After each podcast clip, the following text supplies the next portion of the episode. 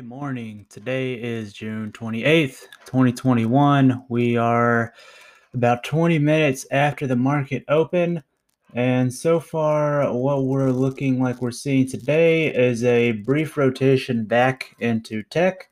Uh, we had the inverse at the end of last week after the announcement that, uh, you know, a bipartisan committee reached an agreement to push forward a bill that would uh, focus primarily on rebuilding uh, multiple parts of the United States infrastructure.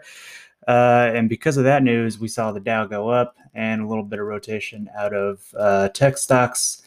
Uh, however, we heard from the president sort of mixed messages, which it seems may be throwing off investors as the Dow and the SPYs are down today.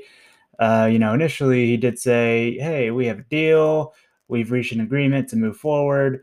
Uh, but then shortly after, he said, "You know, oh well, I'm actually just kidding, and I'm not going to sign this bill unless we also pass my, you know, American Families Plan that I also want."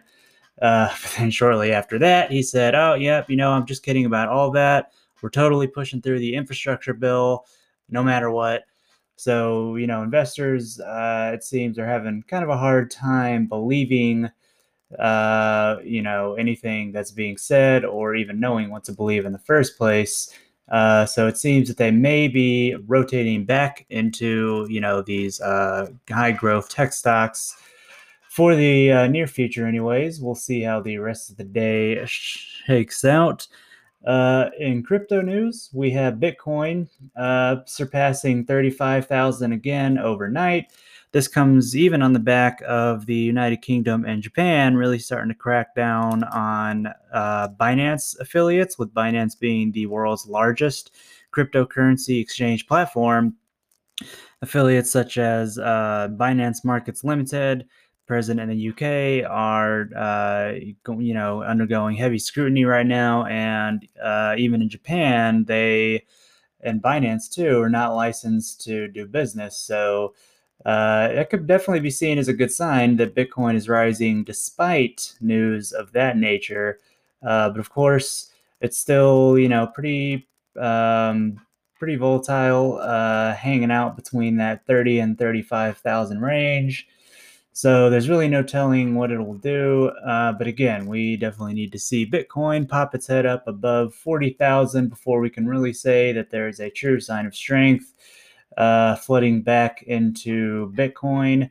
Because we want to remember that, uh, you know, it's not necessarily uh, average investors that are going to influence the price of not only Bitcoin, but really anything in the market but it's going to be institutional investors, right? Big bankrolls, the whales, right? Once they start committing to Bitcoin, that's when we really start to see that price increase.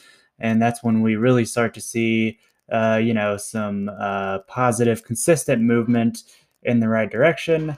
Uh, but for now, though, you know, it seems like the focus is elsewhere. So we'll continue to sit on Bitcoin and see what it does uh, along with the rest of the crypto market. It's looking to be a pretty quiet week this week for the most part. The only uh, sort of news that investors look to be waiting on is uh, labor market data that is due Friday. Uh, you know, so far it's lagging a little behind in terms of return, uh, you know, returning to, to jobs and how that outlook is appearing. Um, we're still sitting just above 5% unemployment as opposed to the pre pandemic low of roughly 3.5%. So we'll look to see what that uh, those figures look like on Friday. Of course, investors will also be closely watching that as well. Um, but uh, you know, I would definitely say that it is a good time this week to take advantage of a relatively calm market. It seems like nowadays we don't get really uh, many kind of calms in the storm. So, you know, definitely uh, think about making some shorter term plays here, uh, taking some profit. Of course, always remember if you are, you know, intraday or maybe swing trading uh, over the course of a week or two, always remember to take those stop losses because you have to remember that at any given moment, the market can and will do anything. Right? The market is just a conglomeration of everyone, average investors, institutional investors at any given time. So there's really uh, no way for certain to predict what the market will do. So on those short-term plays, please be sure to take your stop losses and be sure to have your defined targets where you are going to take profit so that you build that mindset of becoming a winning trader, a winning investor, of consistently taking profit and not always stopping out. And of course, not just blindly holding and riding the price down and down and down, hoping that it'll come back up, but not really knowing for sure. At that point, you're gambling, you are not investing. So, have a wonderful Monday. Uh, hopefully, you make some money we will see you back at the market close. You